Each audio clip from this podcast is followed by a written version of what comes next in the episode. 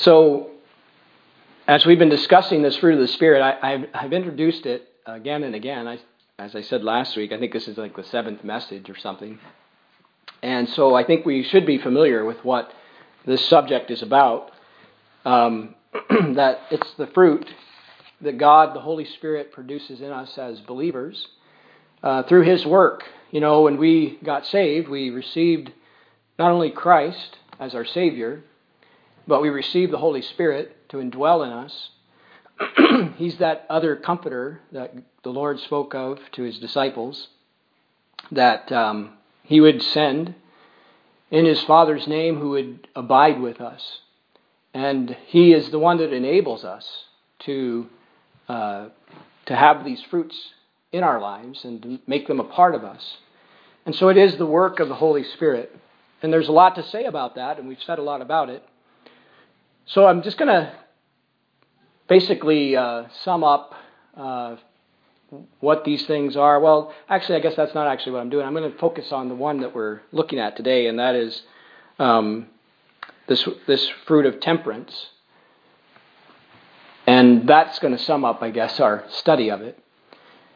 I was reminded recently of a statement that Chuck Colson, he's the founder of Prison Fellowship, a large prison ministry, he used to say, it's either the conscience or the constable. And what he meant by that, of course, is that we're governed by our conscience, and if we would listen or if we would follow a good conscience, um, then we wouldn't need a constable to put us back in line. But the problem, of course, comes in the fact that we as humans have a, an old nature. Uh, we have this fallenness. We have this sinfulness that is inherent in us all the way back to our father Adam. And, you know, even when you think about, uh, you know, democracies or Western governments like Canada and the United States, we were founded with a large love for freedom. Uh, to be free, to kind of govern ourselves as much as we can. And uh, for a large part, we, we do that in the West, unlike you know dictatorships or monarchies and those who rule with a much heavier hand. However, again, for that kind of freedom to be extended and maintained, it takes, uh, it takes again the citizens to govern themselves, to utilize or to you know practice some self control. Um, if they don't do that, then law has to step in. And as laws, you know, as because as the, our countries have gone on for hundreds of years now, well, a hundred and some years, I guess. Uh, unfortunately, again, man in their bent toward evil uh, has created the need for more and more laws, and as that happens, we are losing more and more freedoms. And that's just that's just sort of the way it works. Now, when we talk about self-restraint or self-governing or self-control, uh, this kind of an idea uh, is that's what our word temperance is today. It's not again not the self effort. I know we use the word self control, but it is the work of the Spirit of God that He produces this in us. And I, we need to keep that in mind, although uh, we are involved, obviously, as, as we are with all of the fruit of the Spirit. Um, it's as we walk in the Spirit. That's been pointed out many times in our text as well. To walk in the Spirit. And there, and then as we do that, which means we are yielding to the Holy Spirit, we are uh, allowing Him to work in our lives in a, in a way that He can make this fruit flourish in our life. And so, it, so we're involved in that, but it is by His enabling and His grace. And that's, that's all I think I need to remind you about it by way of introduction. So let's have a word of prayer, and then I'll give you some thoughts about, about temperance. Our Father, we desire indeed for your grace to help us to uh, Lord, not only understand, but Father, you know where we all fall down in these areas. Um, you know the, the ways in which we need uh, grace to help us to make the applications of the, this fruit and allow it, and where we see it lacking in our life, um, we would pray, we would seek you, we would yield more, we would work at uh, allowing you to build these things in our life. And Lord, as I as I saw with meekness and with long suffering, and maybe even some of the other ones, uh, well, certainly some of the other ones, there was a need for improvement. And Lord, I need great improvement in this area. And I pray for your help in that. But bless the message.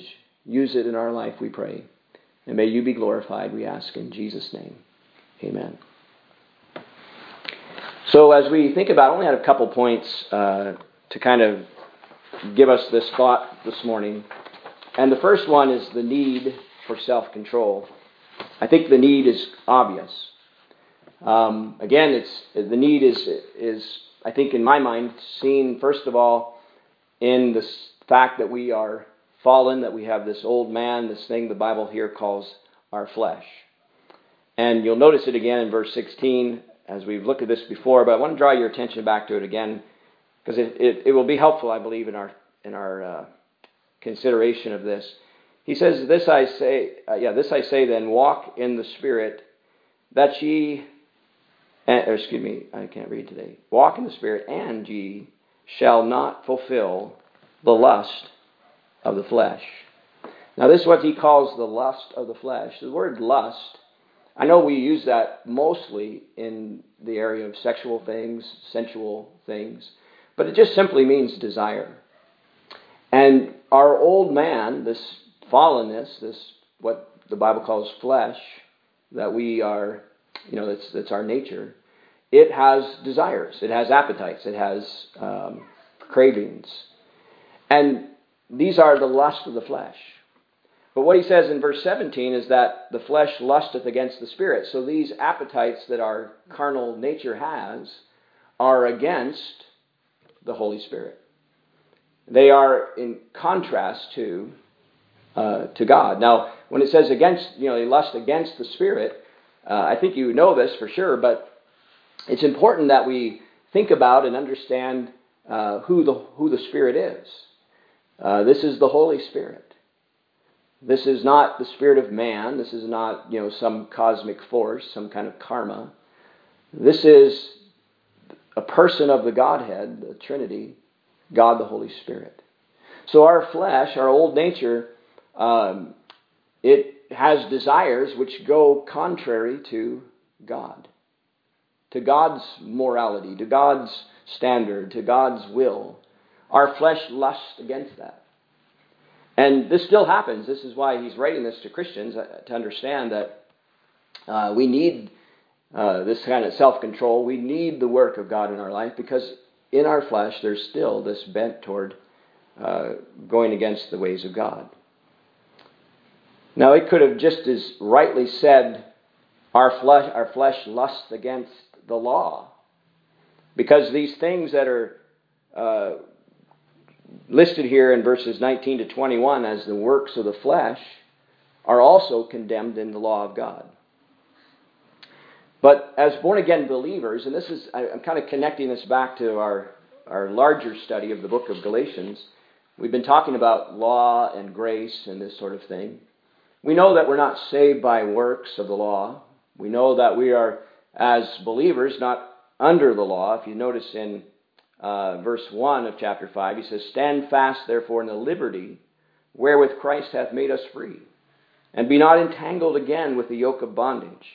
And he talks about circumcision. He talks about putting, you know, the desire for the Judaizers and the false teachers to put people back under the law.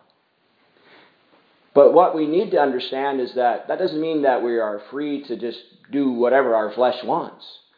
Uh, when our flesh goes against God, when our flesh goes against the law of God, we're, we're also going against the Spirit of God. So, as a born, again, a born again believer who is indwelt by the Holy Spirit, we are not governed per se by the law, but we are governed by the Spirit of God. We are under His ruling, you know, in our lives. And when we go against that, we are walking contrary to the Lord. And we, we should not, you know, we, when we do that, we're sinning. Let's just be plain about it. When we, when we walk contrary to God, we sin against God. Which is really more personal than, you know, to say we sin against the law, and, and we do. Sin is the transgression of the law. But it's even more personal than that. We're, sinning against our Creator.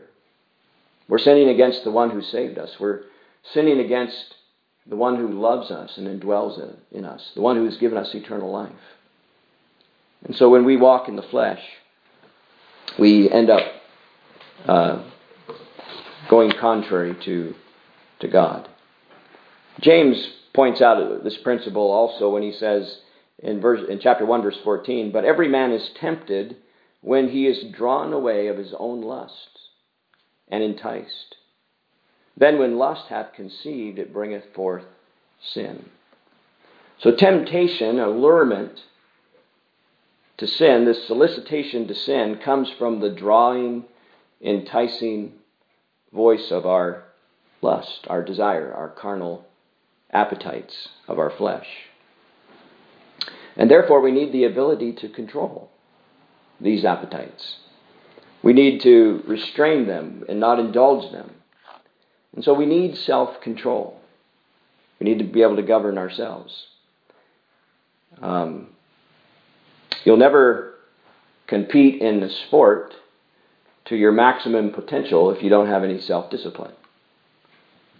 Now, I know that I'm not a, a I wouldn't even consider myself a mediocre athlete, but uh, you know, occasionally you have people that come along like Michael Jordan's or you know Wayne Gretzky's or these kind of athletes that are just cut above. And I and I don't think that any amount of training and discipline and exercise and and, and whatever could ever get most of us to play at that level. But to play at whatever the maximum potential of, that we have, uh, we'll not we'll not reach that if we're not self-disciplined, right? We'll never reach that kind of um, you know peak without some self-control. Because if we're lazy, if we won't exercise, if we won't deny our flesh, you know, some of the food maybe that we want to eat or those kind of things, uh, it's going to be it's going to cause us to be more sluggish, more uh, you know less disciplined in our less effort being put forth. You'll never really uh, maintain your proper weight if you can't curb your appetites somewhat. And it's true that you'll never really reach the potential spiritually that God wants you to live at or to grow toward without some self discipline, without some self control. That's why Paul says in 1 Corinthians chapter 9, he says, Every man that striveth for the mastery is temperate in all things. Now they do it to obtain a corruptible crown, but we an incorruptible.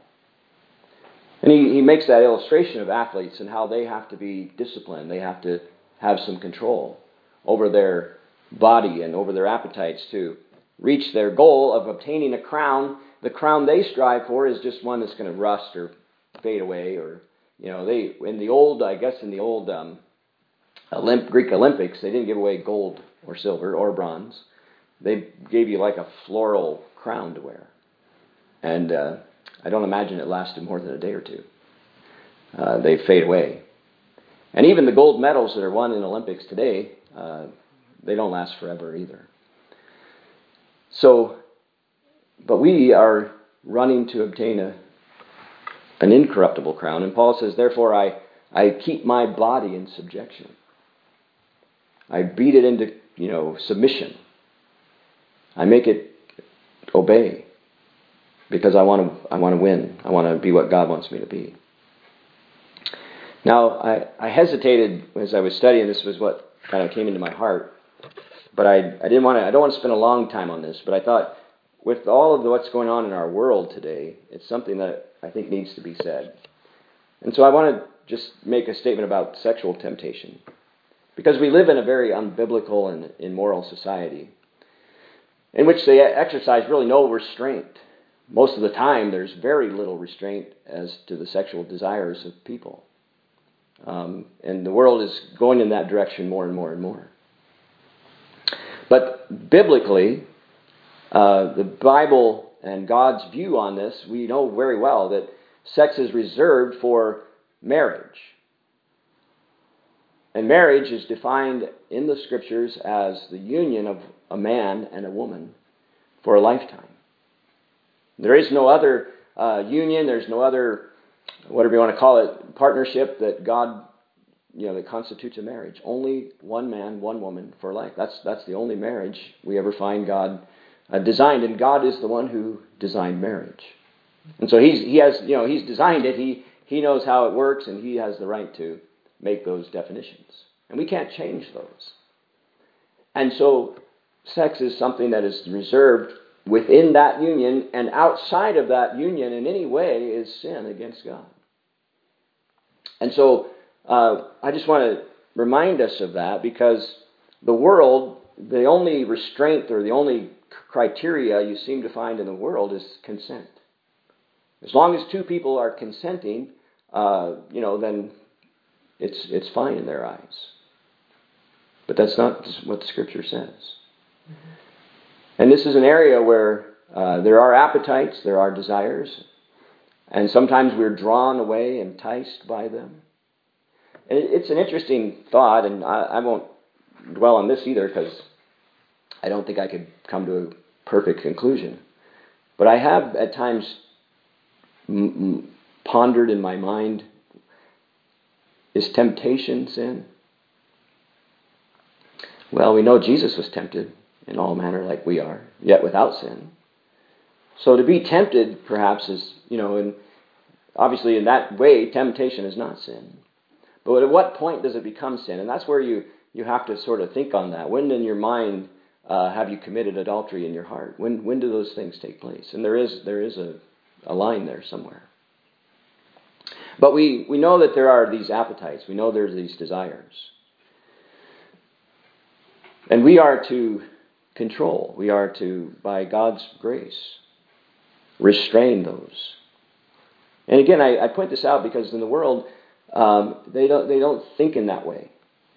They think that this is something that is to be indulged. This is something that if you, if you preach abstinence to you know, the high school or to a, a young adult crowd, the college career group, uh, they think that's absurd. They think that's ridiculous that they, these urges are, are natural and only to be indulged in and, and so forth. But again, we're not the world, we are God's people. And we're to fall in line with the scriptures. That's why in verse 19, the works of the flesh, the first ones listed there, are adultery, fornication, uncleanness. I think we all know what adultery is. When a married person uh, indulges in some sexual activity outside of that marriage, uh, in any fashion, it's, it's adultery. It's wrong. It's sin. Fornication, we usually apply that to unmarried people, that they are to abstain from fornication. They are to stay away from any kind of sexual sin, and that includes pornography, by the way. The word fornication is the Greek word porneia, and we are to abstain from that. And I just, I, as I said, I didn't want to go into this big, long time, but I, I just know that it's such a, a thing that people face in the world, and and um, again, you know, when in the world's eyes, when two people are dating, they assume that they're sleeping together. Whereas believers, that should not even be assumed. It shouldn't even be a consideration. And so that's true of uh, and uncleanness there, by the way, doesn't mean you just didn't tidy up your room. It means moral impurity. So we're to stay clean in that. And I wanted to make one more statement because, again, this is something that uh, it's just sad, but it's pertinent in our society. And that, that even includes people who have what's referred to as same sex attractions. Because I've been asked even recently, uh, somebody said to me, uh, I'm gay, what do I do? And my first response is to abstain from any activity. Because again, uh, that type of behavior is called sin in the Bible. And it used to be you didn't even think that it would be possible for a believer to have those kind of attractions, but I've come to learn that, it, that some do. So what do they do about it? They, they use self control. Just like the people that in our church that are single, we, uh, you know, we expect them to exercise self control and to remain pure. And I expect no matter what the attraction is, uh, that's, that's what they must do. And I hope you understand that. But I just want to make that statement. It might help somebody. What do I do about it?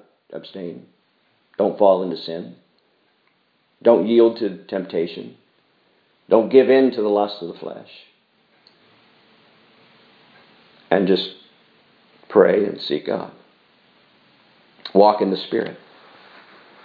And you shall not fulfill the lust of the flesh. So, and by the way, I know a lot of you that have been around a long time, you know this, but Betsy and I, we went through our our period of dating, you know, the months in which we we, we kind of referred to it as courting, but dating. And then we went through our time of engagement when we were engaged to be married. And in that entire time, we, we never even so much as kissed one another. Our first kiss was at the altar when we got married. And it wasn't that there was no attraction there, obviously, there was an attraction. But we had to exercise self control, we had to exercise temperance. And this is what the Bible tells us. We, in, that's just one area of natural appetites, of carnal, the nature that we have that, you know, the, and again, a lot of those times the appetites are not wrong or bad in just simply the appetite. The desire to eat is a natural desire, but you can be a glutton. The desire to have a companion, you know, to have a wife, a husband, is not a, a wrong desire. But until God gives you that, you have to be able to exercise self control. And this goes on through every area of our life. Uh, whatever our natural desires, whatever our appetites are, we must keep them in check to the will of God. We read in Titus where he said the old men, he called them aged, aged men were to be sober and temperate, to use self control. And then he said to the aged women, likewise, you need to be sober, not given to much wine, not not uh, what do you say? Uh, basically spreading lies. Um, whatever the phrase was there in Titus two. But it basically is to be temperate. You don't let your tongue. We have to control our tongue as well. We control our bodies. You know, um, Romans chapter 12, verse 1, right? Present your body a living sacrifice, holy, acceptable to God. We're to occupy this vessel, our body, in sanctification, the Bible says. So we're, we're to control the body. We're to control, you know, when things come into the mind and, and the body wants to respond, we have to check that if it's, if it's a wrong desire. If it's something that, even, um, you know, it says in the Bible, uh, Numbers, I didn't write down the verse, but it says in the book of Numbers that the children of Israel fell a lusting and when it talks about that, it talks about they were lusting after food. You know, remember they remember the leeks and the garlics and so on. And essentially, what, what we see there is that God had provided a means by which they were to be fed through the manna and His provision. But their flesh fell lusting for other things. And it was a sin to them. Not that, not that to be hungry is wrong, but they were to only fulfill those things within God's boundaries. And this, this is the principle. When we have things that um, we may desire, we have to ask, is this God's will? And if we know it's not, then we have to resist it. But also controlling your tongue. You know, in James chapter 3, he says, For in many things we offend all. If any man offend not in word, the same is a perfect man, and able to bridle the whole body.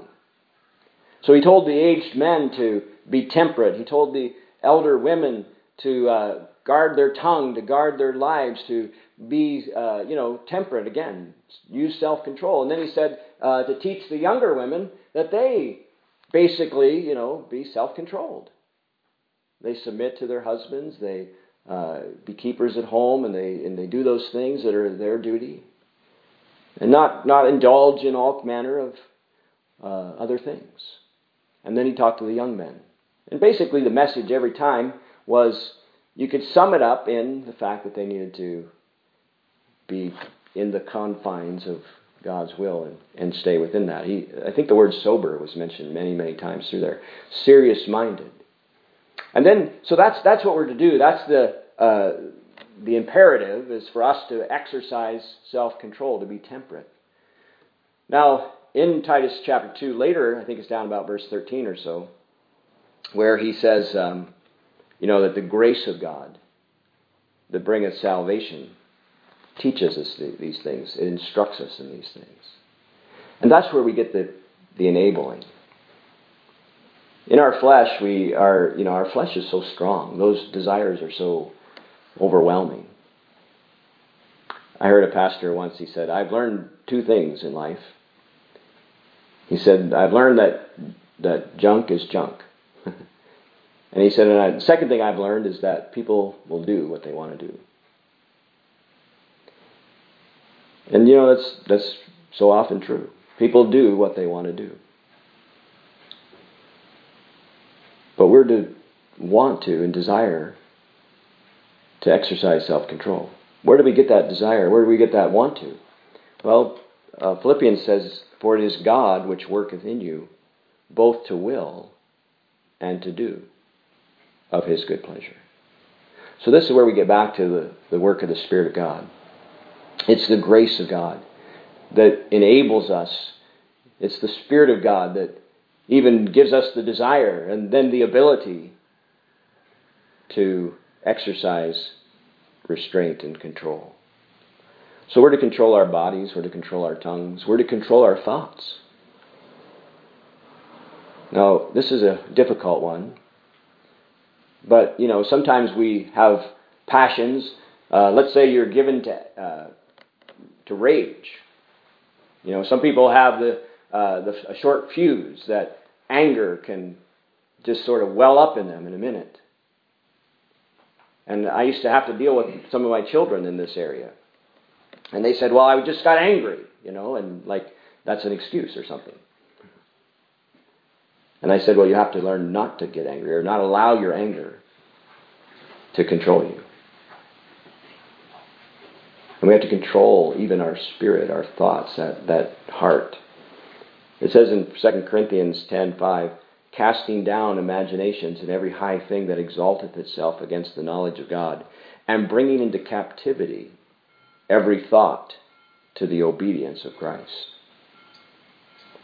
Now that's an area where I think all of us need some help with from the Lord is to rein in our thoughts. Peter said to gird up the loins of your mind. You know, that girding up is like taking a belt and cinching it down. and we're to rein in and guard and, and protect and and of course part of that self control and the best thing to you know the easiest way to help yourself in that is not to let things into your mind that are that shouldn't be coming into there. Through the eye gate, the ear gate, you know, allowing your mind to become filled with Things that are only going to stir up the lust of the flesh in the, in the mind and in the heart. So we saw the need, and the second point was the nature of self control. And I just want to close back in, if you're still in Galatians 5, let's just consider for a short moment this last phrase Against such, there is no law. I said it'll either be the conscience or the constable. If you walk with the Spirit, walk in the Spirit, allow the Holy Spirit to produce in you these fruit, this fruit love, joy, peace, long suffering, gentleness, goodness, faith, meekness, temperance. You do that, you don't even need law. Because you're going to fulfill it. The law won't have to come down upon you because you're keeping the commandments by walking in the Spirit. That's why when we're governed by the Spirit, it's even better than governed by the law. The law is there for those when they break it, but the Spirit of God helps us to keep it. Let me let me illustrate that for you one way, and I'll stop. We'll go to Romans chapter thirteen. Romans chapter thirteen, verse eight.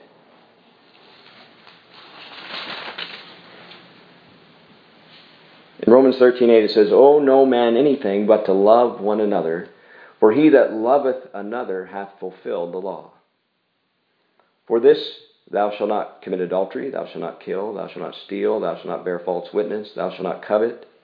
And if there be any other commandment, it is briefly comprehended in this saying, namely, thou shalt love thy neighbor as thyself. You, you know this, right?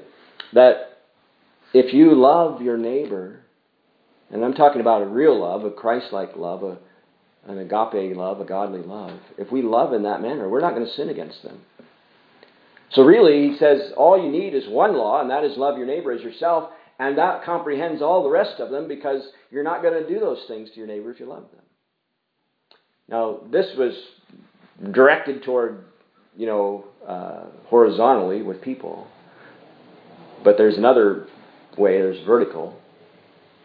We, how we act, how we behave toward people, also how we behave and how we act toward God. And Jesus said it this way He said, The, greatest commandment is to love the Lord our God with all our heart, all our mind, all our strength, all our soul. And then to love our neighbor as ourself. And on these two hang all the law and prophets. Um, you know, these two things love God, love others, and you got the whole law taken care of. Right? That's, that's what we, we understand that. We could say the same principle applies when you say, just walk in the Spirit, and you have all the law taken care of. Because the law was given by the Spirit of God. And it's contrary to our flesh, but when we walk with God in Christ, empowered by the Spirit of God, we have we, there is no law necessary. The law is there, but I mean, it's just it doesn't it's not needed. I, I used this illustration once back several many weeks ago. I said uh, you wouldn't have to if everybody was like my wife, you would never have to make a law to not climb a tree because she's just not going to do it. And if everybody was walking in the Spirit, we wouldn't have to have laws because we would fulfill all of God's will. Does that make sense? So, against such, there is no law. Well, we've looked at the fruit of the Spirit, all of those nine characteristics. And I don't know about you, but throughout the study, uh, I've been brought face to face with the fact that I need more of the work of God's Spirit in my life. When it comes to self control, that's one that I'm not really. Um, I think about food because this is an area where it shows up a lot for me. Uh, somehow, I, and part of it is because I'm, I cheat. I have a good metabolism. Um, so I can eat what other people would not be able to eat without gaining lots of weight and that kind of thing, getting unhealthy. So I, I've learned to cheat. But, you know, it's hard when there's ice cream, when there's uh, chocolate, when there's good things there. But sometimes we have to tell ourselves no. You know, a lot of people, uh, you never hear much talk in Christianity about fasting anymore. Because fasting takes some self discipline. And I'm not saying we should just fast for the sake of fasting. You know, there's purposes for it, but but there's there's a even self discipline is not a bad purpose. But certainly there's reasons to pray and fast. Well, I hope that's been enough for you to be able to apply and think about my exercise in self control. What, what governs my life? The desires of the flesh? Is that how what I'm driven by? Is that what motivates me? Is that why I do what I do? Or can I put those things aside and, and exercise control and live in the way God wants me to go? I uh, I was invited on uh, an outing yesterday, and I really wanted to go. But the problem was I had work I had to get done. And so I had to decline going and doing what I wanted to do and doing what I needed to do. And so we have to do that. We have to exercise that. Well, let's pray.